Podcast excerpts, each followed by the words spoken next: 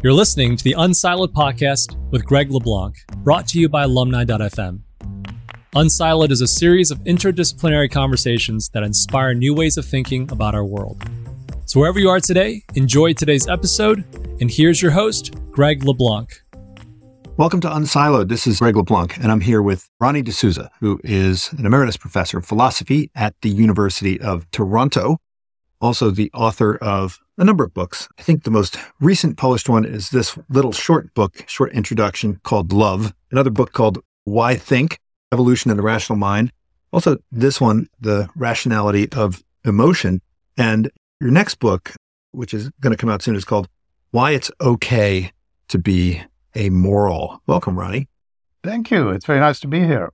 There's one more book which is called Emotional Truth, and which is very expensive and indeed, after 10 years, I still owe them some of my advance, but I actually rather like it because it is a kind of glorified collection of essays in which I talk about all kinds of things, which was the whole point of my doing philosophy of emotions in the first place, because I regard philosophy as a license to be a dilettante and so essentially, I like poaching and talking about other people's topics, which I think is something that you and I share. Well, I think the podcast is my license to be a dilettante as well. I'll have to go buy that book and contribute to reduce your debt to the publisher. Oh, please do. Yeah. I think I still owe them 200 pounds. so I want to start off. Your work is very interdisciplinary. I mean, you talk a lot about biology there's reference to obliquely to artificial intelligence. There's moral philosophy. There's pretty much every other branch of philosophy. You even make reference to economics. It's really quite impressive. And in the book, Why Think, you make a point which it's a point I think I've been making implicitly, but I never really made it explicitly. And this is you're taking Aristotle on. Aristotle said that what makes man unique is his rationality. And you turn it on its head and you hmm. say, well, in fact, what really makes man unique is his capacity for irrationality. Because we never ever say about an animal that they are irrational. I used to go to animal behavior conferences all the time and I didn't quite belong because my animal was humans and that's, you're not supposed to go there. But you'd never talk about when the moth mm. flies into the flame. You'd never say, well, that was a stupid moth. or when the bird flies into the glass pane, you never say, well, that was a really stupid bird. But we as philosophers, economists, we're always talking about how stupid people are and how irrational people are. And so that's our unique feature. Is that something we should be bragging about? I thought what made us unique was supposed to make us better. Absolutely. We should be bragging about it. There's a passage at the beginning of Hobbes's Leviathan where he muses about the question of why it is that ants another species that is a social species, just as we are, but a bit different from us, why they don't have as much trouble as we have living in a society and doing what we need to do. And I find his answer absolutely fascinating. His answer is because they don't talk. Now, because they don't talk, they don't quarrel, they don't debate. They cannot be injured, by which he means insulted. They can be injured in our sense, but he uses the word in the sense of insulted. So they cannot be affronted. And above all, they never try to innovate. And all of these things are made possible by language. So I want to say that this is indeed our glory as well as the source of our failures. Because to be able to talk is also the only way in which you can be convicted of being inconsistent. When your cat seems to be saying, I want to go out, and immediately then wants to go in again, then immediately wants to go out again, one is tempted to say, well, how annoying, how inconsistent, what is going on here? How irrational? But of course, it's not inconsistent or irrational to change your mind or to change your mood. You can only be inconsistent if you actually maintain at the same time things that cannot be true together. But only somebody who talks can be convicted of inconsistency because only if you talk can you put things sufficiently precisely for anyone to be able to say, but that contradicts this other thing. And so that's why I think that it's absolutely true to say the right way to understand Aristotle saying we are rational animals. is not that in the good sense of rationality that contrasts with irrationality. It's in the purely categorical sense of rationality that contrasts with irrationality. So a stone is neither rational nor irrational. An ant is neither rational nor irrational. And I believe that this is the core, and this is actually one of the things I'm most interested in, and it covers a great many of the things that I've tried to think about. It's the way in which language changes everything, the way in which even our emotions, the nature of our relationships, all of these things are dominated, profoundly modified by what we've learned to say about them and what other people say about them. And so I think that's an enormously important point about rationality that, that does often escape people because they tend to think that the only options are, well, you're either rational or irrational. Well, of course, we're using this word reason in multiple ways, right? We do a little bit of bait and switch sometimes when we use this word. And so, in some senses, yeah. it, it, does make sense to talk about the rationality of animals, right? And their goal pursuit, right? And you even go so far as to say Absolutely. that the, the paramecium that is pursuing some sugar gradient, in that sense, there's a reason behind the behavior of this animal.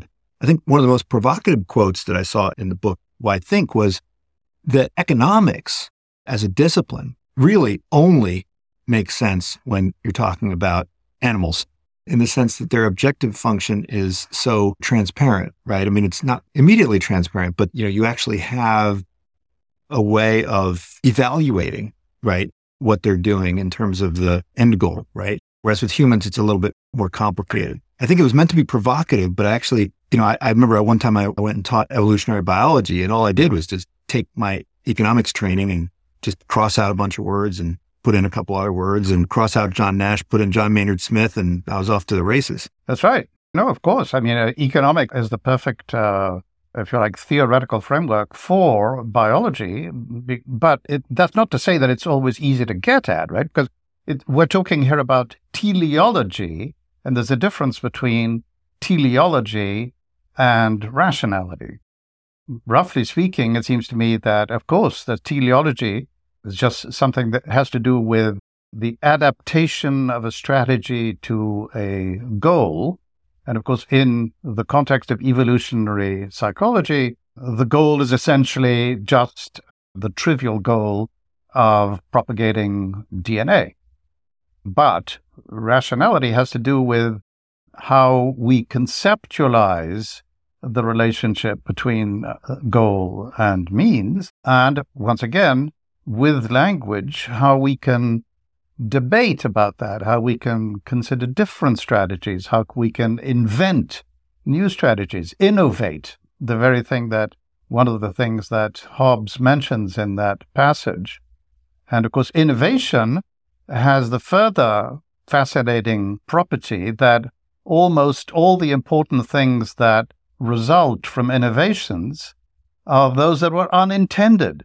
I mean, we can think, for example, of agriculture, right? The invention of agriculture. It's just a brilliant and simple idea. If we just put these seeds in the ground and just look after them a bit, we won't have to move around and keep finding our stuff in plants and in trees, which then will get exhausted and so on.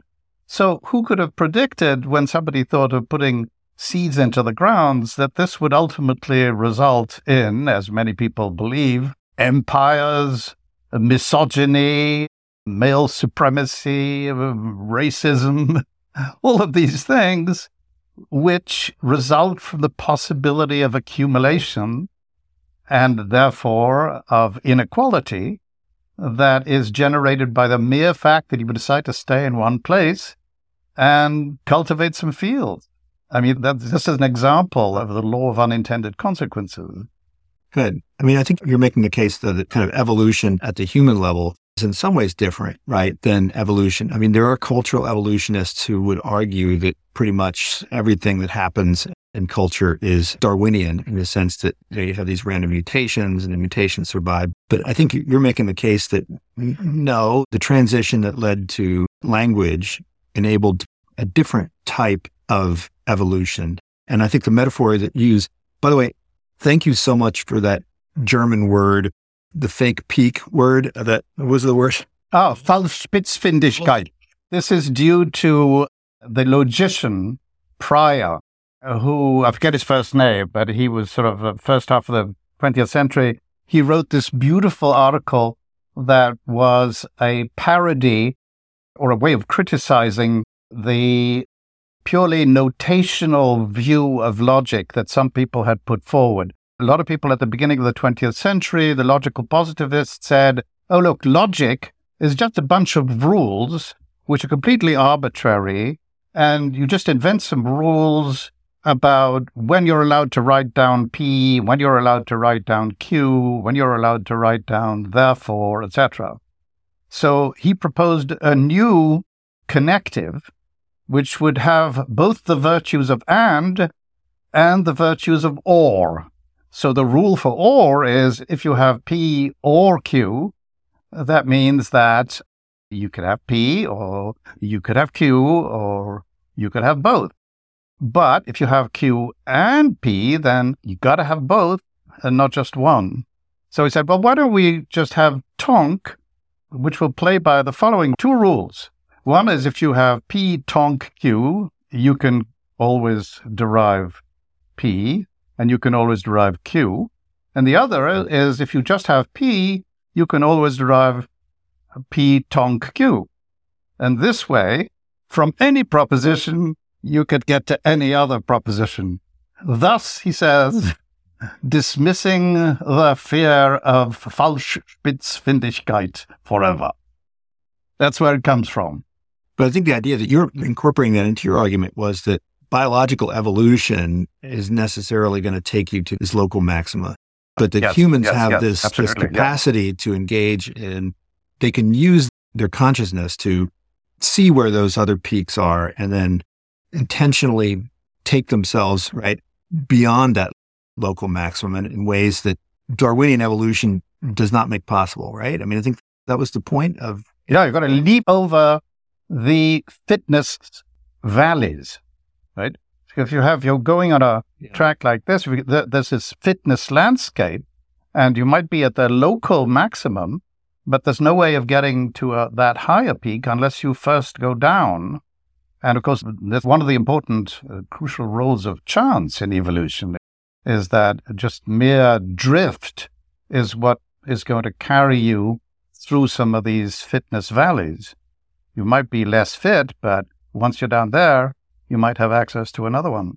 That's true. So another point I think you were making, you're talking about computation and we think of computation as something that humans do, right? We have the ability to do math and so forth. But I think you're arguing that, well, computation can be a process that is not conscious, right? Computation was, happens all around us. It happens Of all around us in nature. Of course. And all in, and inside us, right? I mean, I think fundamentally we're all Bayesians.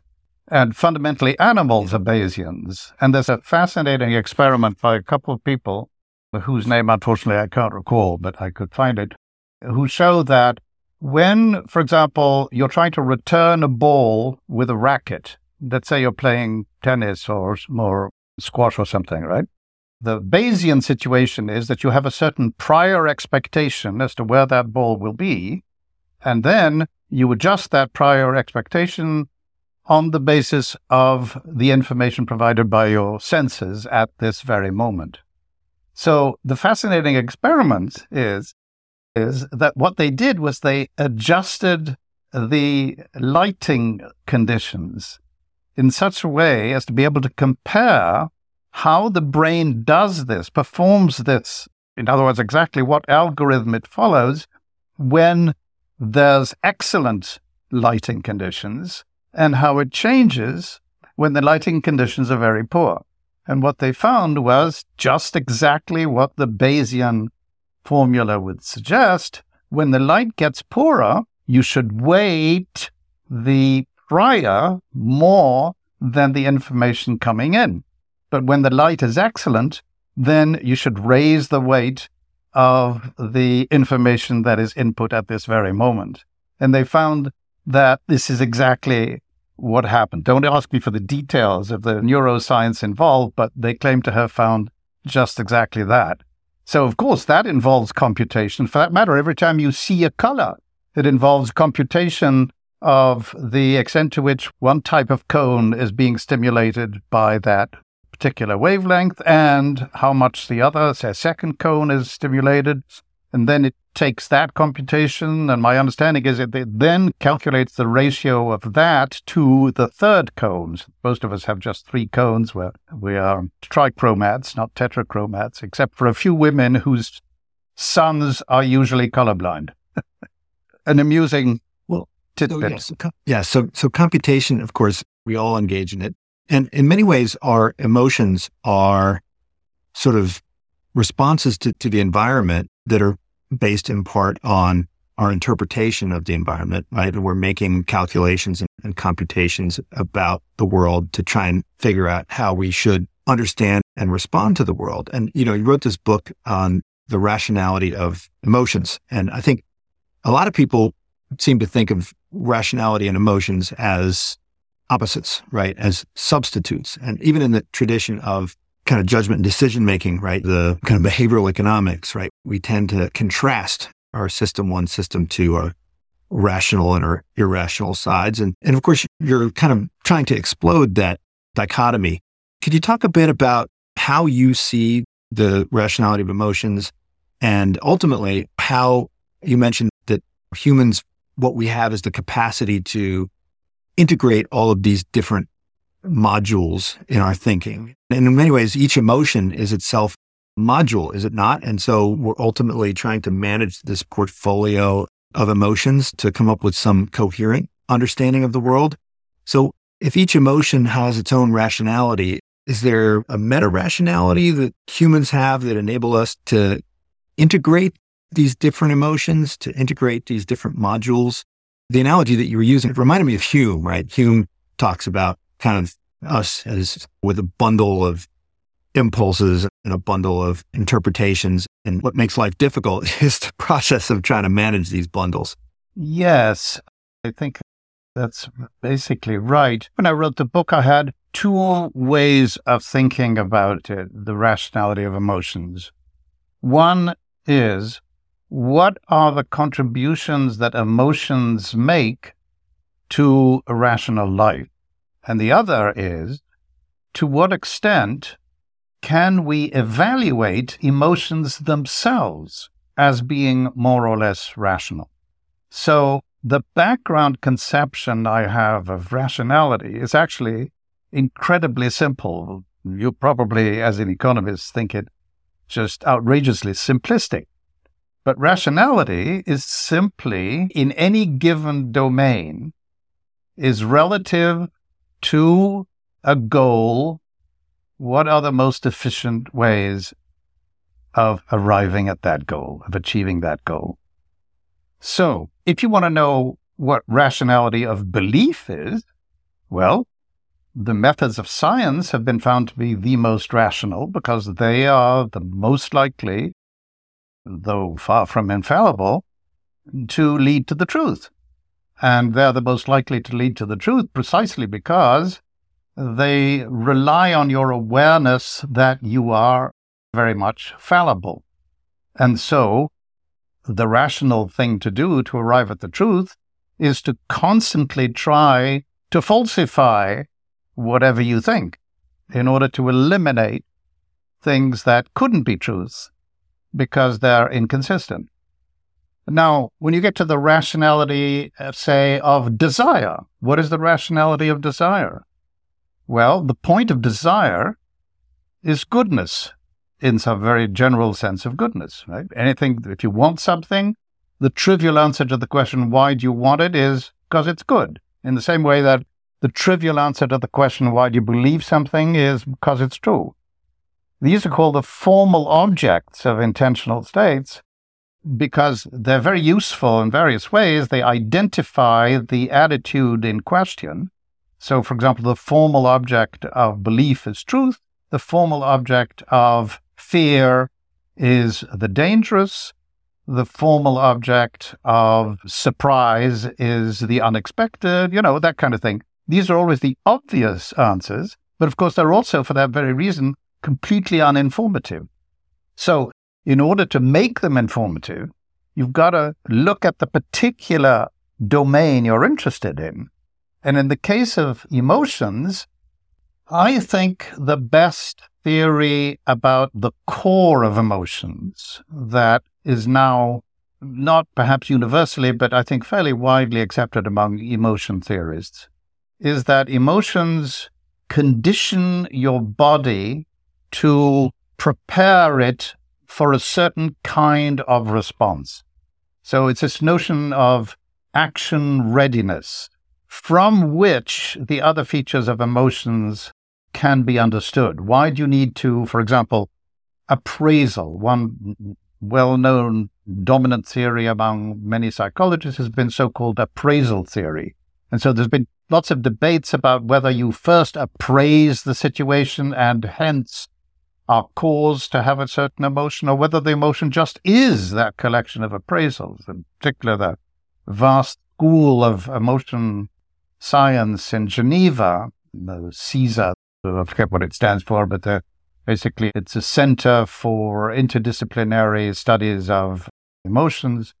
They have made a lot of this idea of appraisals. But if you think about it, the point of emotion, it's to get you ready to respond to a complex situation. So it's very different from a reflex. If you think about a reflex, you're at the doctor's and he pokes your knee in the right place and your leg just goes like that.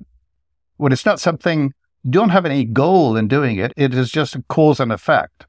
But what your emotions do is they prepare you for action not in the sense that your muscles are conditioned to move in a certain direction, but in the sense that you now are prepared to pursue a certain goal. And that goal might be very different in two cases of fear. For example, you know, in Florida, I see a lot of alligators. You're always wondering, if, the, if I come close enough, is the alligator going to try and get me? So you're afraid in that very primitive sense. But what you want to do is avoid it. That's the action that the fear propels you for. Now, take a very, very complex, highly conceptually sophisticated kind of fear, like the fear that a certain stock will drop, which you're thinking of buying, right? Now, you've got to know so many things. You've got to believe so many things. You've got to understand so many things. So it's hugely complicated. Nevertheless, in this abstract way, what your fear does is condition you to try and avoid the crash, which is, in a sense, although it's more abstract, it's exactly the same goal. That's why, in both cases, we talk of fear, even though the situations are so completely different. So you see, from that point of view, the rationality of an emotion depends on the type of situation which this emotion is supposed to prepare you to respond to. And I think that's a very general way in which we can understand the answer to both the questions that I formulated. The question about what's the inherent rationality of emotion? Well, if it is appropriate to the situation, then it's rational in the sense that it prepares you for the kind of action that would make sense given the overall character of your concerns. The particular goal, for example, of escaping something or of attacking someone who is a threat or something like that, right? But it also explains the role that emotions play in your own rationality. Because if I didn't have an appropriate emotional response to many situations in life, I wouldn't have any ready way of knowing what to do. At any moment in time, there is a million things I could do. And uh, what emotions do is they mimic, I think I use this formulation in the book, they mimic the informational encapsulation of perception. This is one way in which emotions are similar to perception. So a lot of theorists, I disagree with this now. I've come, I mean, I, in the book, it, I sound like I've been cited as believing this sort of perceptual theory of emotion, but I've now come completely over to a sort of attitudinal view of emotions. I think emotions are just attitudes, and value in the world is just the projection of your attitude. The world is completely devoid of any objective, real value. It's just chaos. And what makes life meaningful is that we are interested in this, that, and the other. And that's what creates goal. And that's why our emotions help us to respond in ways that are relevant to those goals. And so emotions contribute crucially to the rationality of life insofar as you can think of life as having any kind of general goal, which I think is not much, but I think the general goal is something like satisfaction, happiness, you know, those sorts of things. And emotions help us to deal with every particular situation in which your response needs to be relevant to that situation and appropriate. So that means we can sort of evaluate our emotional responses. I mean, not just in the individual instance, but in the rule that we're following, right? The emotional response Absolutely. function that we have. Exactly. And we can see if it's in alignment with our goals, right? So if, for yeah. instance, w- we could get angry too easily or we could get angry not easily enough, depending yeah. on what course of action is in greater service to our goals. But doesn't that require some degree of normativity, right? Where we are endorsing some goals over others, right? Yes, but the normativity is essentially, if you like, it's a kind of existentialist note there. The normativity comes entirely from our choices. You can evaluate the relationship between a situation and a proposed response as being a rational or irrational one on these terms of saying whether or not it's going to fulfill the goals that the situation appears to call for. But which you choose to adopt is not, as it were, given by the world itself. I've recently come to think that there is that the core of the correct view here is captured by that famous puzzle of Lewis Carroll's about Achilles and the tortoise. Now, of course, you know the classic puzzle of Achilles and the tortoise. Achilles can move as fast as he like, but the Zeno's paradox is yes, but he's got to get halfway, and then he's got to get halfway, and then there's an infinite number of finite stretches that he has to cross in order to get to the other end or to catch the tortoise. And so he'll never catch the tortoise. Well, the Lewis Carroll version is Achilles comes to the tortoise and says, I've got this great argument. Doesn't matter what it's for. Q. Why? Because P implies Q, and P is true. So you see Q. And the tortoise says, well, I can I agree that P implies Q, and I agree that P is true, but why should I agree that Q is true?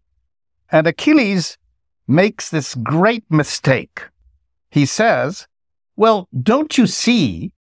If P implies Q and P, then Q. And Toto says, Ah, is that what you need? Okay, well, if that's needed, let's write it down.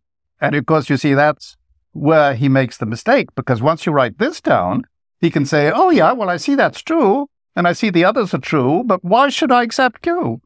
And so the only thing you could do then is to make an even longer premise that say, if the first premise and the second premise and the third premise, then Q, and then you can, you're off forever. Now, the point, I think, the deep point of this is that contrary to what you might think, the decision to believe something is always over and above. It's always something separate from the correctness of its premises and the validity of the argument. Because, and this is actually an argument that is made by somebody at NYU called Sharon Street, who first used it in a very famous argument debunking morality on the basis of evolutionary theory. The argument being basically that, look, we got our moral ideas from evolution, but why would you think that evolution would, as it were, promote the right morality? There's no reason to think that. And that's perfectly true. And then she extended it to the epistemic case, which is more tricky. And with the epistemic case, I think it just shows how profound this is that ultimately, yes, you can see that P implies Q and P is true. And you could see also that the sentence, if P then Q and P therefore then Q, is also true. But when you draw the conclusion, that's something you're doing. That's not about truth. It's about what you're doing. And I think that when you evaluate something, when you decide that something is a reason for such and such, right? That's separate from simply seeing that if I cook this, it'll be edible. Okay, if I cook this, it'll be edible. Yeah, I accept that. But so what? Well, you want something edible, don't you? Yes, that's true. But there's at some point which I say, okay, yeah, I see that's a reason for doing it. And that's always a separate step. This is my most recent and radical idea. so when people are looking for reasons, they, they seek out morality as a guide, right? Loosely construed. So if we go back to the emotion example, right? Suppose, you know, someone cuts me off in traffic, right? You know, I can either go out and shoot them, or I can take a deep breath. Sure, in Florida. And move, and move on, right? so if my goals are status oriented, then I'm more likely to go and shoot the person. If my goals are more mental tranquility, then let them slide. But morality is going to play some role in that. So if I truly believe in turn the other cheek as a normative principle, then, you know, I'm going to go in one way. And if I believe in retribution and that eye for an eye and someone cuts you off deserves to be cut off, I'm going to behave in a very different way. So if we were to just yeah. say that those ways of thinking are basically nonsense, then how do we decide which of these objectives to prioritize? I didn't say that these ways of thinking were nonsense. I think what you just said was a statement of certain perfectly correct psychological facts. They're facts about motivation. But those facts about motivation are not sufficient to tell me what to do. Even something that motivates me isn't necessarily something that I then accept as a reason to do it. I may be motivated to do things which, on due consideration, I actually think are not a good reason. I think you might have this moment of road rage and at the very same time or a second later realize that that is an idiotic kind of reason for attacking someone or let alone shooting them. So I guess at this point, this is the kind of argument that I'm interested in making against morality, which is that it doesn't actually give you any additional reasons for what to do. It's this argument that I call it the double counting argument. And it seems to me that many people have responded to my ideas about amorality by saying, but look, what if somebody just doesn't seem to care about the fact that he's hurting someone? Well, my response is, if he doesn't care about the fact that he's hurting someone, do you really think that saying to them, oh, but it's immoral to hurt people, is going to make him think, oh my goodness, I hadn't thought of that. Oh, then of course, then I won't do it. That's completely ridiculous, right? Nobody is going to act on the basis of morality if they don't care about the things that are designated as immoral in the first place because they're bad. And indeed, lots of people do things because they think, insofar as people are moved by the thought that this is the thing I morally should do, they're just as likely to kill their daughters for having been raped as they are to refrain from killing someone or hurting someone because it's immoral. In both cases, they think, oh, that's the right thing to do. So never mind any other reason. That's the right thing to do. That's not a good reason. That's not a reason at all. So, you know, that's why you can't really escape this idea that every time you endorse a reason, this is something that actually no objective moral truth, no objective deontological command exists to dictate this. It was different if you believed in religion. If you believe in God, makes perfectly good sense to say, well, God commands it. And I've decided, of course, you already have to have made that decision, which is if like an existential decision, right? Because many people react to the very idea of getting commands from God as a good reason not to obey them. Who wants to be just the tool of a divine, weird, otherworldly being? Horrible idea. I mean, it's ridiculous. It's like wishing to be a slave.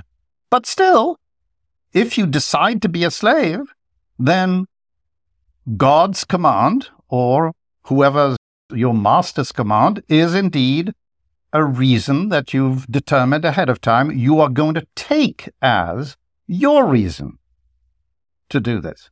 But unless you're motivated and have decided you're going to endorse this motivation, that's the existentialist moment, then you know, it's not as if there's something out there that's making you do it.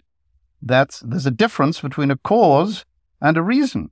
I think you're making in part an empirical claim that moral philosophy is sort of a shadow religion, but it's one that is less compelling at the end of the day. That the people are less likely to be persuaded or convinced by, say, a moral philosophy than they would be by a religion, even if it, it attempts to be as kind of totalizing as a religion. Once you re- remove yeah. the desire to be, but isn't why wouldn't the desire to be moral be as compelling as the desire to obey God's will? Let's say. Well, it could be, but the problem with the desire to be moral is that that's like deciding that from now on you're only going to believe the truth, right? Unfortunately, or like the pursuit of happiness, right? I mean, you are constitutionally required to spend your time pursuing happiness. As an American, luckily, I'm not, since I'm not an American, but pursuing happiness is completely absurd because it is literally impossible to pursue happiness. If you, your goal is to pursue happiness, there is nothing that goal requires you to do. Almost anything could be something that actually turns out to be conducive to happiness. And many of the things that people think are of that kind are actually notoriously incapable of providing you with happiness. Buying more things, having a bigger house, the things that people spend a lot of time and effort trying to do on the pretext that they're pursuing happiness they're always pursuing something other than happiness, which they are usually wrongly persuaded will somehow produce happiness. It doesn't make any sense. And so, similarly, if you say, I want to pursue the truth, well, there's nothing specific that involves your doing. It's a general goal that makes sense. It just means that it's a way of describing the fact that when you want to know something, you're going to look at the evidence and you're going to attend to consistency, etc. Then you can describe what you're doing is trying to figure out what's true. But if you simply set the goal, I'm going to believe what's true, desire what's good, and pursue happiness, that gives you no guidance whatsoever. It's completely trivial. And I think morality is the same thing. What do you think moral philosophers are doing? I mean, are they trying to provide some instruction toolkit for actually living according to a utilitarian ideal? I mean, Peter Singer has even on his website, you can go in and punch in your income. It tells you how much money you should be giving away, right? I mean, are they just trying to get you to accept the end goal, right? Whether it be deontological or utilitarian, and then provide you with a set of instructions? Are they misguided, well, or do you think that they, I mean, because people do seem to pay attention to them? I know. But look, you've just said two completely different things. One, which I think is completely legitimate, is what people like Peter Singer do, is to say, if you want to contribute to the relief of unhappiness in other people, then here are some reasonable ways in which you could do it without, on the one hand, giving up absolutely everything you have and you yourself living in the street and becoming a beggar, which is sort of a certain kind of traditional Buddhist or Catholic way of deciding that you're going to be good. But the other thing is to, it concerns the goal, right? The two things I said you mentioned, which were totally different, was essentially, are you persuading them of the goal or are you advising them about the means? And I think that it's persuading people about the goal that is much more tricky because the way in which different moral philosophers approach this posits incredibly abstract and totally implausible and incompatible goals. Notably, for example, the three main moral foundationalisms utilitarianism, look for the greatest possible happiness of the greatest possible number. Kantianism, which tells you that just by virtue of being an agent, you have proved that you are a being that is rational in the specific sense that you will universalize your every reason and therefore you will do only what you think that anyone ever anywhere should always be doing. Or the third and the least implausible, because I think the first two are completely absurd, because they're completely impossible to derive anything sensible from any of them other than maybe, I mean, you could exclude a few things like uh, giving everybody guns. That's right. Just, I mean, if you wanted to be moral, just delete the Second Amendment. You'd be a lot better off from all moral points of view, including the third, which I think, as I say, is the least implausible, which is try to see what makes it possible for people living in a society to maintain a kind of homeostatic level of cooperation, mutual understanding and tolerance and efficiency. Now, I think that's the least implausible. The social, essentially, the sort of social contract, not in any literal sense, but that's the sort of the tradition it, it looks back on. I think it's the least implausible, but it's also fundamentally flawed because if you want a society to be stable, it could well be that the only person currently, for example, who gets it right is the president of China. It could well be that an absolutely autocratic and completely ruthless system that forces absolutely everybody to follow an incredibly large number of rules that rivals anything that the Judaic law might prescribe, including you never cross the street except on a green light, including never litter, etc. And we've got cameras placed everywhere in the street. And whenever you're caught throwing away a cigarette butt or crossing the street, you get demerit points, and therefore you will not be allowed to travel and buy a ticket to visit your family for New Year's, etc. Right? Well, that could well be the answer how you had the most stable, harmonious society. But is that really how you want to live? Is that enough?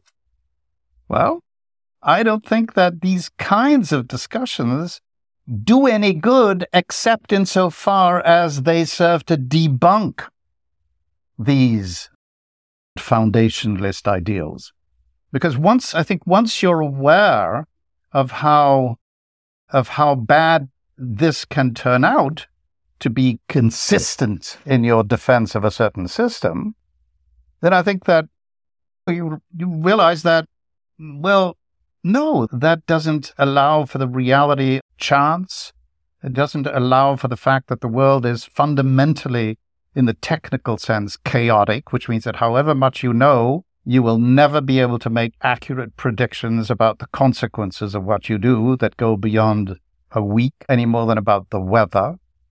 Right? I mean, the weather is a relatively simple but chaotic system, which means that you can make predictions, and they're usually fairly reliable for about two days or three days or maybe a week.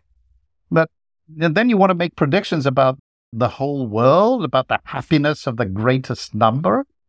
I mean, it's completely crazy. But how realistic is it? I mean, to think that people can be persuaded to be amoral. I mean, that seems to be even more difficult exercise than its opposite, right? Because it seems that all humans, or at least all humans who reflect on it, they all want to at least think that they are pursuing a moral project, or at least I think we talked a bit about virtue ethics. I mean, I think people would like to think that they're pursuing some virtue in, in their behavior, in their life plan.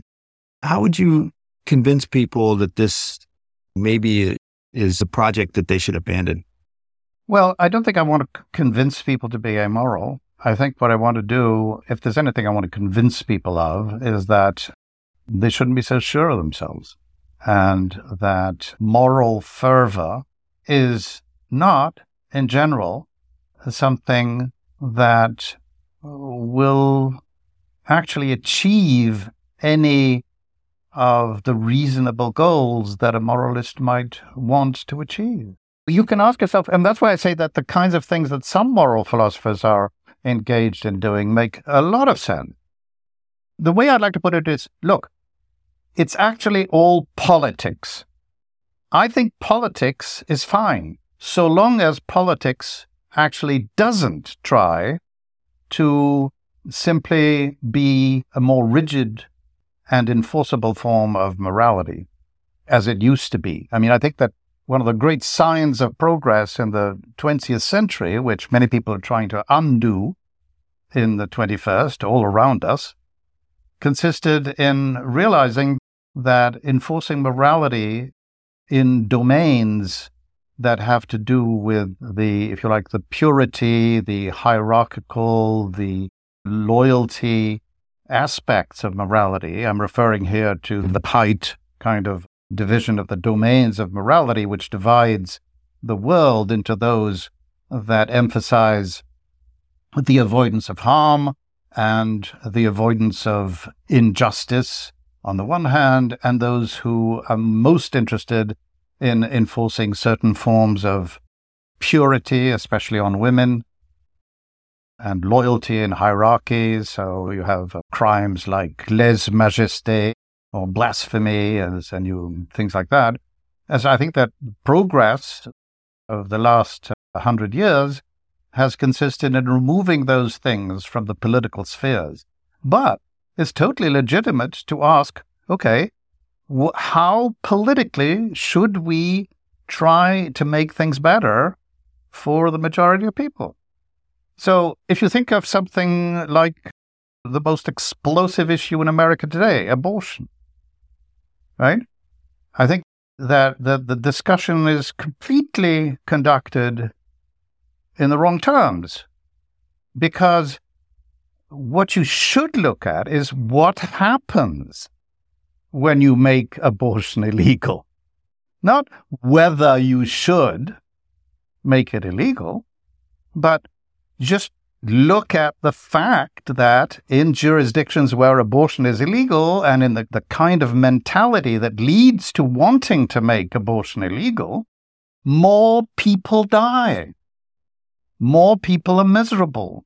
More people have awful lives. I mean, you, I'm sure you, you know that one of the hypotheses that has tried to explain why crime fell so spectacularly since the 80s is that abortion was legalized. And so unwanted children are just more likely to be criminals. And so if you don't allow unwanted children to be alive, then you shouldn't make it mandatory for them to be alive. You should take care to have as much and as easy access to contraception, as much sex education in early school as possible. We should do all the very things that anti abortionists are also against, right? So, to point out the incoherence of such policies and to try and make that incoherence drive policy politically I think that's great. And I think that moral philosophers can and have written to analyze and to make clear how all of these issues relate. If we could just get the politicians to pay attention, then that would be very useful. But I don't think that the program of first trying to decide what is the fundamental rule of morality that everything should derive from, whether it's any one of those three of utilitarianism or you know rational Kantianism or some sort of social contract, I don't think that is going to do much good. But I don't want to persuade people to be amoral. I want people to just pay attention to the better reasons that they might have for doing specific things. So people should be more comfortable with the idea of, of convention, right? I mean, many of the rules that we decide to organize our lives around should not be suffused with so much moral meaning, but rather exist in order to create a, an environment that allows for the pursuit of different goals, that it's not as absolute as we all want it to be. I mean, certainly the abortion debate you mentioned is, I don't think anybody on either side of the dispute would say, hey, let's pick a rule that is a convention that is balancing different interests or different beliefs or different preferences. I, I, don't think that anybody would, even if that's ultimately what we're doing, I don't think anybody would want to look at it that way. And you're saying that people should start looking at it more that way. Well, I'm not sure that nobody thinks that way. I mean, it seems to me that the easy way to think about abortion from that point of view would be to say, let's try and minimize for example, teenage pregnancy. And there's obvious ways of doing that. I mean, it's, if you look at countries where there is sex education and where there is a very low level of teenage pregnancies, there are all countries that allow abortion and encourage sex education and all the very, very same things that the right in America fights hard against. What I'm arguing is that many policies can be criticized on the ground that they are completely self defeating on their own terms.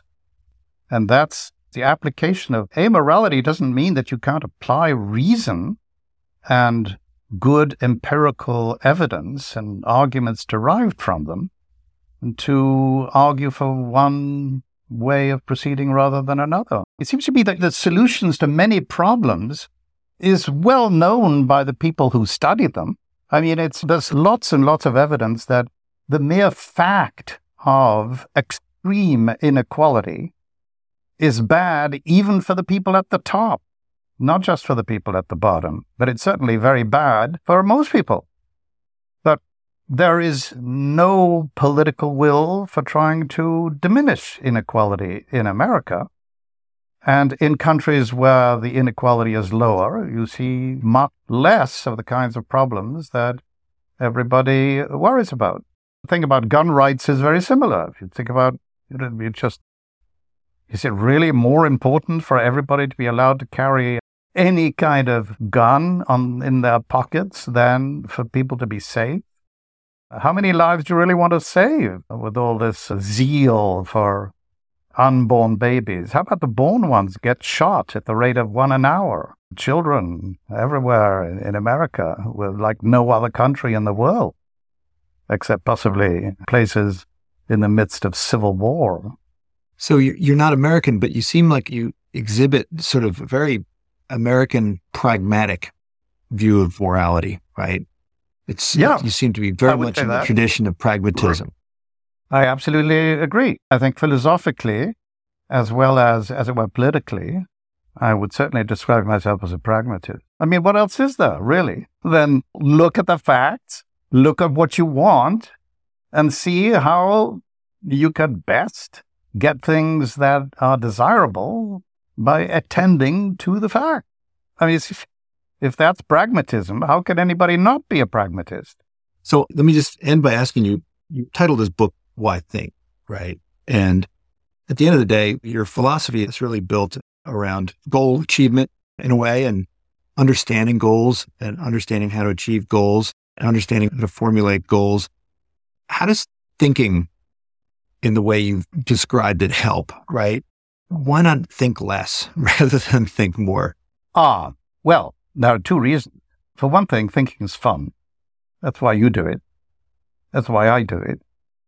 It's not necessarily everybody's cup of tea, but it's a pretty big reason for people like you and me, right? Because actually, thinking about things is the most satisfying thing that you can do. It's also relatively cheap among available pleasures in life, other than sex, which is a good second for cheapness and satisfaction. But look, the other reason is that because we talk, back to that passage of Hobbes's, because we talk, we have already made a world that is so complicated, so elaborate, that we have created and keep creating at every moment problems of a nature that couldn't possibly be even defined for a society of non language using animals. I mean, to be sure, many of our problems like tribalism and xenophobia, etc., these are problems that exist among chimps. We have created versions of them that are so complicated that we couldn't possibly address them without thinking. So at that point, it becomes essential to think as well and as clearly as we can, and not, as it were, condemn ourselves to constantly acting in ways that are counterproductive given the nature of our own goals. Thank you so much. I think you've given us lots to think about, which is the whole reason for doing this. Well, thank you so much for having me. I've enjoyed this conversation very much indeed. It's very nice to meet you. So keep your eye open for the next book, which will be titled Why It's Okay to Be Immoral. Amoral. Not okay to be immoral. It's okay to be amoral. And also, of course, Why Think, and this nice little short book on love, which we didn't really talk about, and the rationality of emotion. Thanks again, Ronnie. Thank you for tuning in to the Unsiloed podcast. If you enjoyed today's episode, please give us a five star rating and review. To listen to other episodes, please visit our website at www.unsiloedpodcast.com.